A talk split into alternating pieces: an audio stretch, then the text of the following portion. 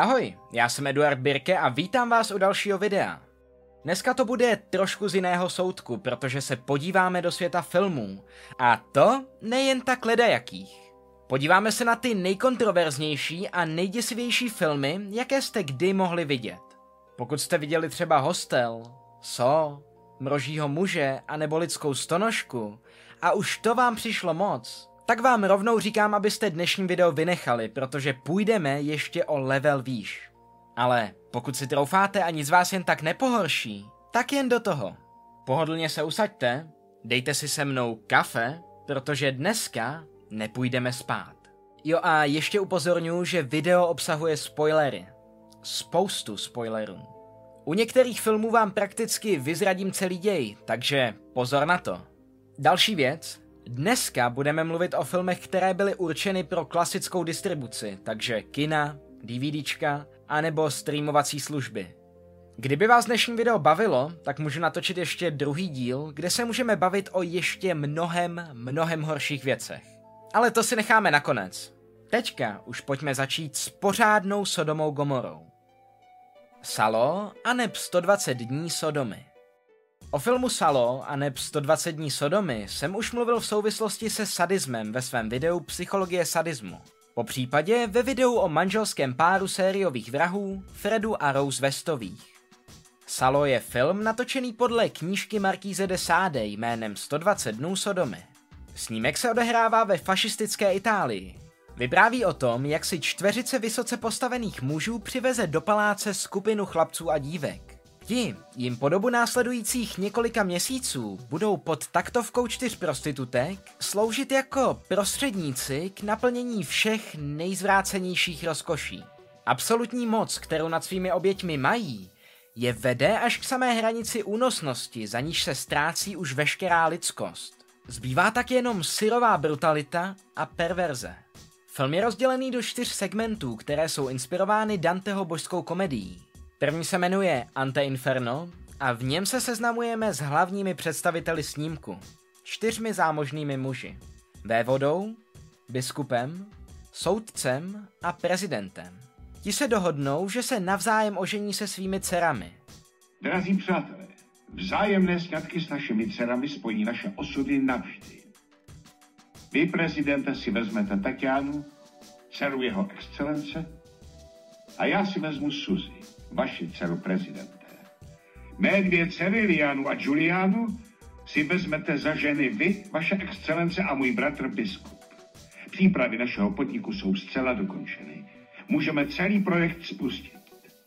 Najmou si čtyři dospívající chlapce, kteří jsou vybráni kvůli svým velkým penisům. Ti budou působit jako strážci. Dále několik prostitutek, které se postarají o zábavu. Budou vyprávět bizarní příběhy ze svého života. Poté unesou ještě několik mladých lidí kvůli fyzickému potěšení. Společně se pak nechají zazdít do paláce, kde mají strávit 120 dnů. Dny jsou pak rozděleny do takzvaných kruhů. Kruh mánií, který je plný sexuálního násilí a sodomie, kruh hoven, kde se seznamujeme s jezením výkalů, a kruh krve, ve kterém proběhne zvrácená svatba a velké finále. Já předpokládám, že je vám asi jasné, že natáčení takového filmu zbudilo neuvěřitelné pozdvižení. Dokonce tak velké, že bylo několik rolí filmového materiálu ukradeno. Režisér se měl krátce před premiérou filmu se zloději setkat, jenže byl zavražděn. Neznámý pachatel ho několikrát přejel vlastním autem. Režisérovi filmu, Pieru Paolovi Pazolínimu, bylo zlomeno spoustu kostí a Varlata mu někdo rozmačkal kovovou tyčí. Pitva odhalila, že bylo jeho tělo po smrti částečně polito benzínem a zapáleno. Zločin byl dlouho považován za mafiánskou vraždu z pomsty, u které je krajně nepravděpodobné, že by ji spáchal pouze jeden člověk. To, jestli Pazolínyho smrt souvisí přímo s jeho posledním filmem, není dodnes úplně jasné, ale obecně se věří, že ano. Film se nakonec odvysílal v listopadu 1975 na filmovém festivalu v Paříži. Byl zakázán v několika zemích. Údajně mělo jít o Itálii, Finsko, Austrálii, Německo, Nový Zéland a Norsko. U nás v Čechách se na film můžete v dnešní době normálně podívat a dokonce má i český dubbing. Wow. Ale než se vrhneme na další film, tak pokud tě tohle video baví, tak budu moc rád, když bys mi dal odběr. Takovýhle obsah tvořím každý týden. Jednou tady na YouTube a pak na Mo TV. Tam najdete případy sériových vrahů s měsíčním předstihem, zcela bez cenzury a hlavně úplně, ale úplně zadarmo. Zrovna teďka tam jedeme seriál o Edu Kemprovi. Toho můžete znát třeba z Netflixového počinu Mindhunter. Takže pokud si troufáš být skutečným darebákem, tak mi tam první ten odběr, já budu moc rád. Ty budeš mít na oplátku každý týden obsah. Zní jako dobrý kšeft, poutníku. Pokud ani tenhle ten teleshopping na tebe nezafungoval, tak jdeme dál. Mučedníci. Teď se pro změnu podíváme na něco novějšího. Film Mučedníci je francouzsko-kanadský psychologický horor z roku 2008, který napsal a režíroval Pascal Logier. Sleduje příběh dvou dívek, z nichž jedna se snaží pomstit lidem, kteří ji v dětství unesli a mučili. Divák postupně s hlavními hrdinkami odhaluje zlověstnou pravdu, která se za únosem skrývala. Opět pozor, následující schrnutí filmu obsahuje spoilery. Příběh začíná v roce 1971 na opuštěných jatkách, kde se setkáváme s dívkou jménem Lucie. Ta zde měla být vězněna a mučena. Podaří se jí utéct. Dostane se do sirotčince, kde se setkává s Anou. Anna Luciinu bolest chápe a dívky se zpřátelí. Pak se ve filmu přesouváme o 15 let později, kdy Lucie vtrhne do domu zdánlivě normální rodiny, kde matku, otce a dvě dospívající děti zastřelí brokovnicí. Na místo masakru přijíždí Anna. Je zděšená. Nakonec se rozhodne Lucii pomoci s úklidem. Možná se ptáte, proč to udělala? Rodina byla součástí tajného spolku, který chtěl nahlédnout do posmrtného života prostřednictvím vytváření tzv. mučedníků. Toho dosahují tím, že chytají mladé ženy a systematicky je mučí ve víře, že jejich utrpení povede k nahlédnutí do záhrobního světa. Když to vezmeme úplně jednoduše, tak ta skupina ve filmu věří, že úplně těsně předtím, než umřete, jste nemalý okamžik schopni vidět, co nás čeká před smrtí. Kult se tedy dívky snažil brutálně mučit až do chvíle, než byly na pomezí života a smrti. Pak se je pokusil vyspovídat, co viděli. Zatím se jim to ale nikdy nepodařilo a dívky pokaždé zemřely, aniž by jim cokoliv řekli. Jak vám asi došlo, tak Lucie měla být v minulosti jednou z jejich obětí, ale utekla. I přesto, že se rodině pomstila, se situace komplikuje a do domu přijíždí zbytek členů kultu. Lucie si vezme život a Anna zůstává na pospas skupině sektářů. Ve filmu pak uvidíte záběry poměrně věrně znázorněného mučení, bytí, ponižování anebo stahování z kůže zaživa. Přesně tak, slyšíte dobře. Anna se stává totiž posledním objektem skupiny. Potom, kdy je brutálně byta a ponižována, je jí sděleno, že se dostala mnohem dále než ostatní předešlé testované subjekty a dosáhla závěrečné fáze. Je stažena z kůže zaživa, což přežije a údajně se dostává do stavu, kdy se pomalu nachází na pomezí života a smrti. Vůdkyně kultu nedočkavě přichází a Anna jí co si šeptá do ucha. Je to tady. Průlomové svědectví o tom, co nás čeká po smrti. Členové kultu se pak shromáždí v domě, aby si vyslechli nové zjištění. Vůdkyně ale nepřichází. Jeden ze sektářů se jí tedy vydá zeptat, zda to, co Anna řekla, bylo jasné. Vůdkyně řekne, že ano a na oplátku se zeptá, zda si dokáže představit, co přijde po smrti. Kultista pochopitelně řekne, že ne. Vůdkyně náhle vytáhne pistoli a řekne mu, tak pochybuj dál. Zastřelí se. Otázka tak zůstává nezodpovězena. Následně se objeví titulky, které vysvětlují, že mučedník znamená v řečtině svědek. Film končí záběrem na znetvořenou Anu, ležící na stole. Zajímavostí je, že i přes svoji extrémní brutalitu a viditelné násilí byl film uveden po premiéře na festivalu v Cannes i do francouzských kin. S tím, že pokud se nepletu, tak u nás nikdy v kinech neběžel a vyšel až klasicky na DVD. Mučedníci sklidili obrovskou vlnu kritiky a francouzská cenzorní komise si s filmem dokonce dlouho nevěděla rady.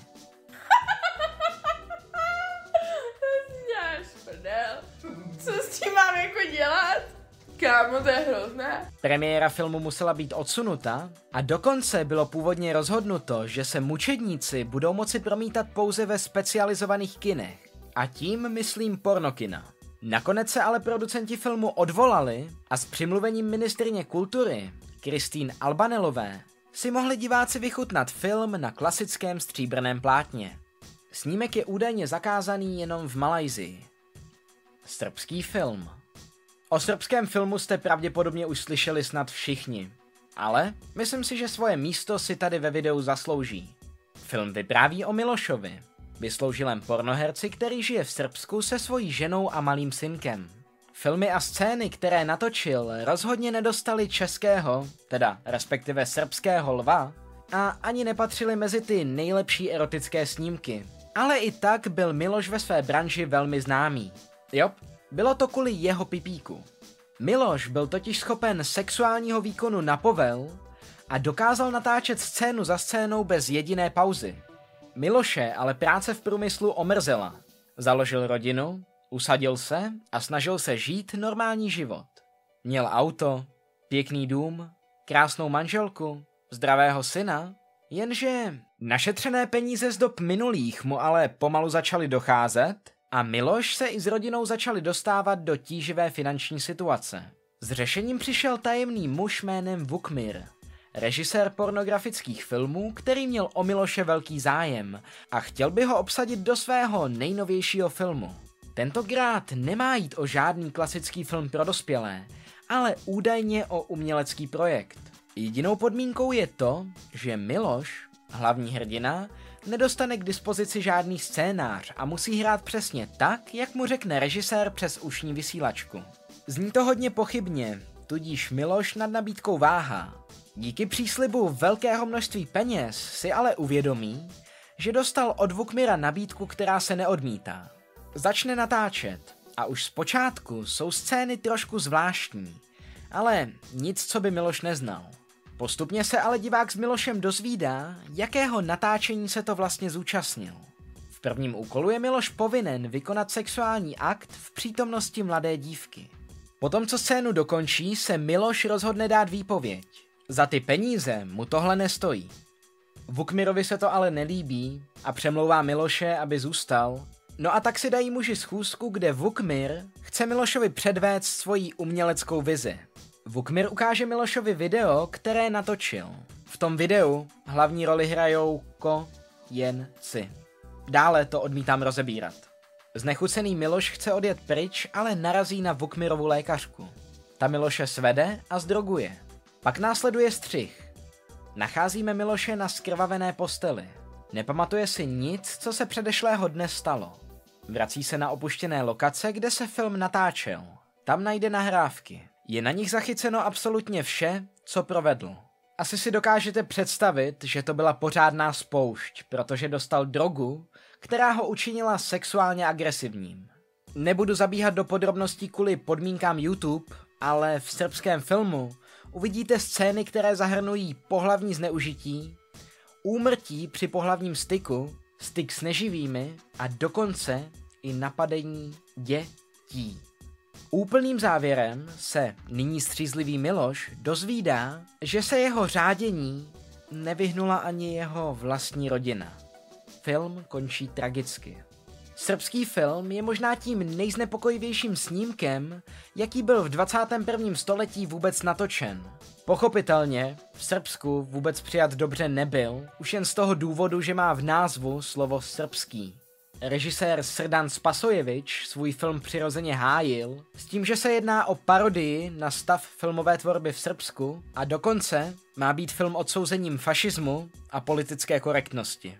I přesto byl ale cenzurován a nebo plně zakázán v 45 zemích, včetně Filipín, Španělska, Austrálie, Nového Zélandu, Malajzie, Norska a nebo Brazílie. Kanibalové Italský film Kanibalové z roku 1980 je dneska legendou mezi horory. Je údajně prvním filmem z takzvaného žánru found footage. Pro ty z vás, kteří netuší, co vlastně found footage je, tak se jedná o filmařskou techniku, anebo žánr, při kterém je film, na který koukáte, prezentován jako nalezený a často údajně nesestříhaný záznam. Tahle technika je nejvíc asi používána v hororových filmech, třeba v záhadě Blair Witch, filmové sérii Paranormal Activity, anebo Rec. Rec? Rek? Rex? No, prostě tenhle film. Každopádně zpět ke kanibalům. Kanibalové jsou falešný dokument.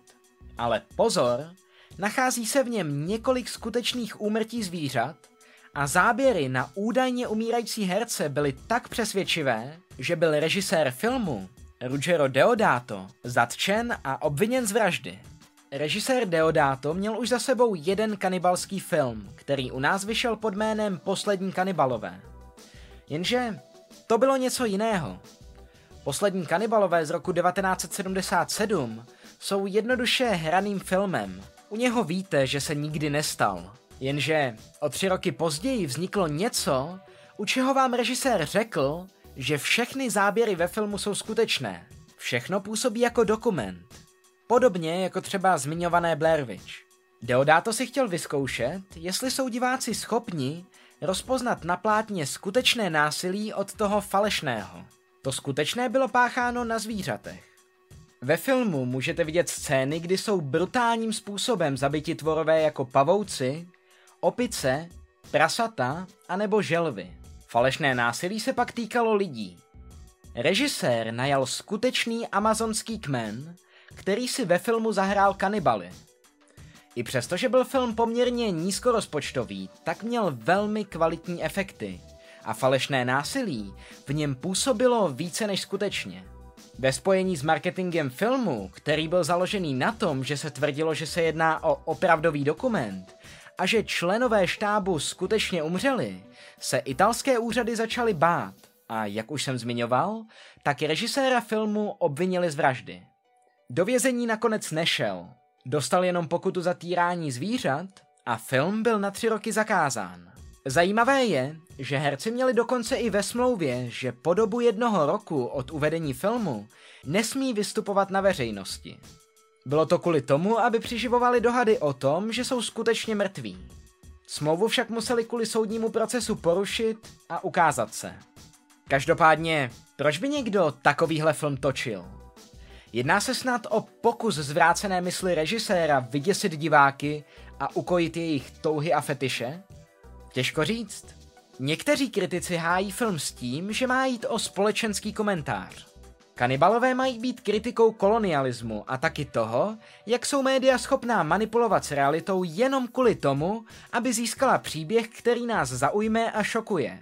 Film pojednává o skupině běložských filmařů, kteří se vydávají do pralesa ke kanibalským kmenům.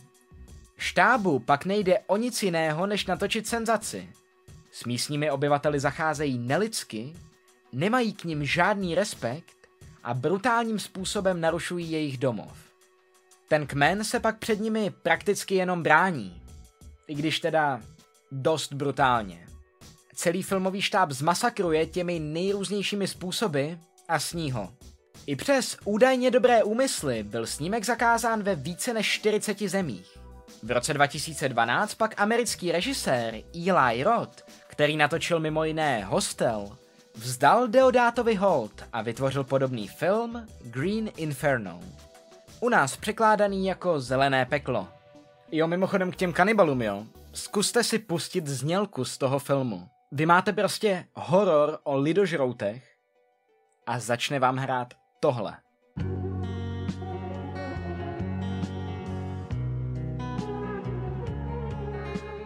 Půký psí tapes. Když jsme si tak hezky povídali a nakousli to téma found footage filmů, tak u nich ještě nějakou dobu zůstaneme.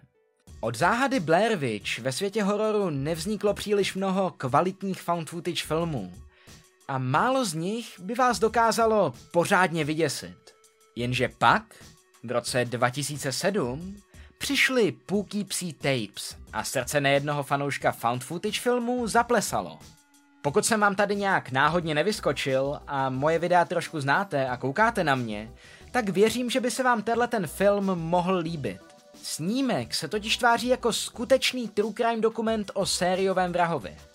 Při policejní razi v domě v Poughkeepsie ve státě New York bylo objeveno více než 800 videokazet natočených sériovým vrahem Edwardem Carverem.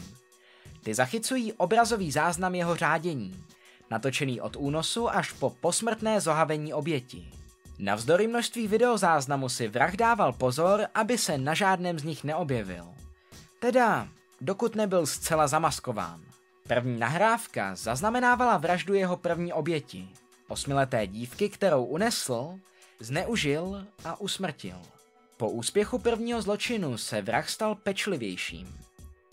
Přesvědčil manželský pár, aby ho svezl, pak muže ubodal a ženu omámil chloroformem. Na ženě pak provedl císařský řez, vložil jí do dělohy uříznutou hlavu jejího manžela, zašil ji, pak ji probudil a natočil její reakci. Jeho další obětí byla teenagerka Cheryl Dempseyová. Zavraždil a zmrzačil jejího přítele a následně Cheryl uvěznil ve svém sklepě, kde ji sexuálně, fyzicky a psychicky zneužíval jako svého otroka. Sherilina matka Viktorie apelovala na únosce v televizním prohlášení. Ten se za ní vydal a nabídl jí pomoc. Přitom si ji tajně natáčí. Viktorie si uvědomí, že si povídá s únoscem její dcery. Zůstane šokovaně stát. Vrah se jí jenom vysměje a uteče. A podobně film pokračuje dále. To, jestli policie vraha dopadne a nebo ne, vám neřeknu, abych vám nevyzradil zápletku. A vy jste se mohli na Poughkeepsie Tapes podívat sami. Upozorňuji vás ale, že film není vhodný pro diváky se slabší povahou. Všechna ta zvěrstva, byť se ve skutečnosti jedná o make-up a speciální efekty, uvidíte ve filmu poměrně detailně. Edward Carver, fiktivní vrah, okolo kterého se film točí, je mučitelem, násilníkem a sadistou, pro kterého nic není překážkou. Rád si se svými oběťmi pohrává. Před jejich smrtí se obvykle dává na čas a vysmívá se jim. Carver si všechna svá zvěrstva nahrává, a to nejen pro vlastní pobavení, ale také proto, aby policie a potažmo všichni mohli být svědky jeho zločinů. Své filmy možná považuje za jakési zvrácené umění. To je ještě umocněno jeho zálibou v divadle, neboť v jedné scéně, kdy natáčí sám sebe, si nasazuje divadelní masku, ve které se předvádí na kameře. Původně měli Poughkeepsie Tapes vít už v roce 2008, krátce po filmovém festivalu Tribeca, který se odehrál rok předtím. Zde měl taky film premiéru. Nicméně, v kinech nevyšel a ani nebyl nikde distribuován. Dlouhá léta, až do roku 2017, film ležel v trezoru. Začalo se spekulovat, a dokonce se na světlo světa vyrojily teorie o tom, že se události ve filmu skutečně staly a že v americkém Poughkeepsie řádí sadistický sériový vrah. No, nebudu vás dlouho napínat. Lidé ve filmu jsou herci a události, které falešný dokument zachycuje, se nikdy nestaly. Bohužel ale s jistotou nedokážeme říct, co vlastně zapříčinilo jeho uložení k ledu. Nejpravděpodobnější verze je ta, že distribuční společnost měla pocit, že diváci nejsou připraveni vidět takhle drsný obsah a obecně se báli kontroverze, která by mohla nastat, podobně jako třeba u zmiňovaných kanibalů. Film byl v roce 2017 konečně distribuován a vy si ho můžete pustit třeba na internetu. Ale pozor, jenom na vlastní nebezpečí. Nikdo nikdy neví, kdo se v hlubinách webu skrývá. A nevěděla to ani Megan. Megan is missing. Megan byla 14-letá dívka, která žila pohnutým životem. Potýkala se s užíváním drog, sexuálním traumatem a rodinou dysfunkcí.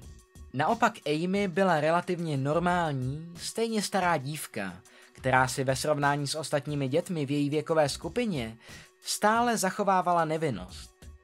Megan a Amy v sobě nacházeli útěchu. A to právě díky velkým kontrastům svých osobností. Jenže pak došlo k nečekané události a Megan se ztratila. Megan is Missing je found footage film z roku 2011. Režíroval ho Michael Goy, kterého můžete znát třeba díky jeho práci na seriálu American Horror Story. Film byl natočený už v roce 2006.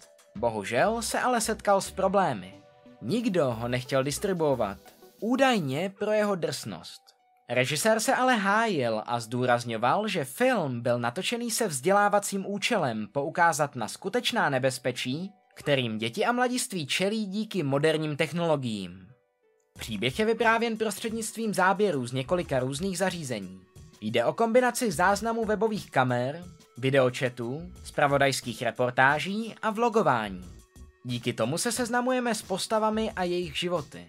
Film se soustředí na dvě dívky jménem Megan a Amy. Ty se spolu kamarádí. Amy má problém zapadnout do kolektivu, zatímco Megan je mezi spolužáky oblíbená. Jednoho dne začne Megan na internetu četovat s klukem jménem Josh. Nějakou dobu se baví. Josh je jí celkem sympatický a docela se nakonec i zblíží. Souhlasí, že se spolu sejdou, jenže od té chvíle je nezvěstná. Policie má potíže s hledáním důkazů a stop. K dispozici má pouze několik kamerových záznamů, které zachycují Megan a Joshe krátce před dívčiným zmizením. Amy se rozhodne Joshe kontaktovat, protože ví, že s ním Megan komunikovala naposled. Vezme vyšetřování do svých rukou. Jenže to ji přivede do pořádných problémů. Pozor, následující pasáž obsahuje spoilery. Amy je nakonec taktéž unesena. Může za to Josh. Nebo teda ten člověk, který se za něj vydává.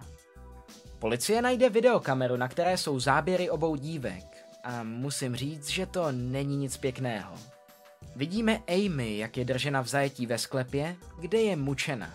Únosce ji krutě týrá a my vše z toho vidíme. Je zneužívána, byta a nebo nucena jíst ze zvířecí misky. Nakonec je jí přikázáno, aby se podívala do velkého sudu, který se ve sklepě nachází. Únosce jí slíbil, že když se do sudu podívá, tak bude propuštěna. V sudu leží rozkládající se tělo Megan. Amy je násilím donucena vlézt si ke své kamarádce. Pak jenom vidíme, jak únosce sud odnáší a zakopává v lese. Zajímavostí je, že se v roce 2021 díky TikToku stal film Megan is Missing rapidně populárním. Přispěl k tomu i fakt, že někteří uživatelé internetu varovali své přátele na sociálních sítích, aby se na film nedívali. Což samozřejmě díky reverzní psychologii zapříčinilo pravý opak. Chápete? Zakázané ovoce chutná nejlíp. Právě jsem se na to díval a nikdy v životě jsem nebyl ničím tak vytočen nebo traumatizován. Tenhle svět je tak kurevsky nechutnej. Z toho filmu se mi chce brečet a je mi zle od žaludku. Pokud jste se na to ještě nedívali, tak prosím, ani se na to nekoukejte. Je to děsivý. Megan is Missing je z nějakého důvodu trendy a řeknu vám, nedělejte tu chybu a nedívejte se na to. Radši si nejdřív přečtěte, o čem ten film je. Je to naprosto příšerný a odporný film. Rozhodně nedoporučuju. Film byl zakázaný na Novém Zélandu pro narušování veřejného blaha. Tak jo, čas se nám krátí a já budu muset končit, abych tohle video stihl sestříhat a plesknout na YouTube. Dokonce nějaký soused tady vrtal, takže věřím, že v půlce videa bude slyšet vrtačka, takže asi budu muset některé části přetočit, no. Edward Carver, fiktivní vrah, okolo kterého se film točí, je mučitelem, násilníkem a sadistou, pro kterého není nic překážkou. Nicméně, jak jsem říkal na začátku, tak pokud byste chtěli vidět podobná videa o kontroverzních filmech, tak budu moc rád, když mi dáte vědět dolů do komentářů, anebo když mi dáte like a odběr. Díky tomu uvidím, že máte o takovýhle obsah zájem a natočím další díl. Jo a samozřejmě taky natáčím o zločinech, takže pokud máte rádi krimi, tak jen do toho. Budu rád, když se podíváte. Nebo mě můžete pozvat na virtuální kafe přes odkaz dole v popisku. Mimochodem, už příští týden se společně podíváme zblízka na řádění Edmunda Kempra, sériového vraha, kterého můžete znát třeba ze seriálu Mindhunter. To video vyjde na MOL TV, s předstihem a absolutně bez cenzury. A samozřejmě zadarmo. Do té doby, kdybyste se nudili, si můžete čas zkrátit poslechem starších epizod na Spotify, Apple podcastech, Google podcastech a prakticky všech ostatních podcastových platformách. Jinak mám taky Instagram, kam házím kvízy ohledně případů a taky různé zajímavosti o sériových vrazích, a nebo střípky ze svého hodně podivného života. A pak mám teda TikTok, ale tam radši nechoďte. Občas to tam bejvá pikantní. No a já vám děkuju, že jste mě sledovali až sem. Taky děkuju za to, že jste dali třeba like, odběr, anebo za kafíčko. Budu ho potřebovat. Já věřím, že tenhle střih bude nekonečný. Díky, pane vrtačko. A teďka slyším, jak sousedi prcinkají. No nic, člověk si sousedy nevybere. Já jsem Eduard Birke a tohle bylo dokumentární video o kontroverzních filmech. Dobrou noc.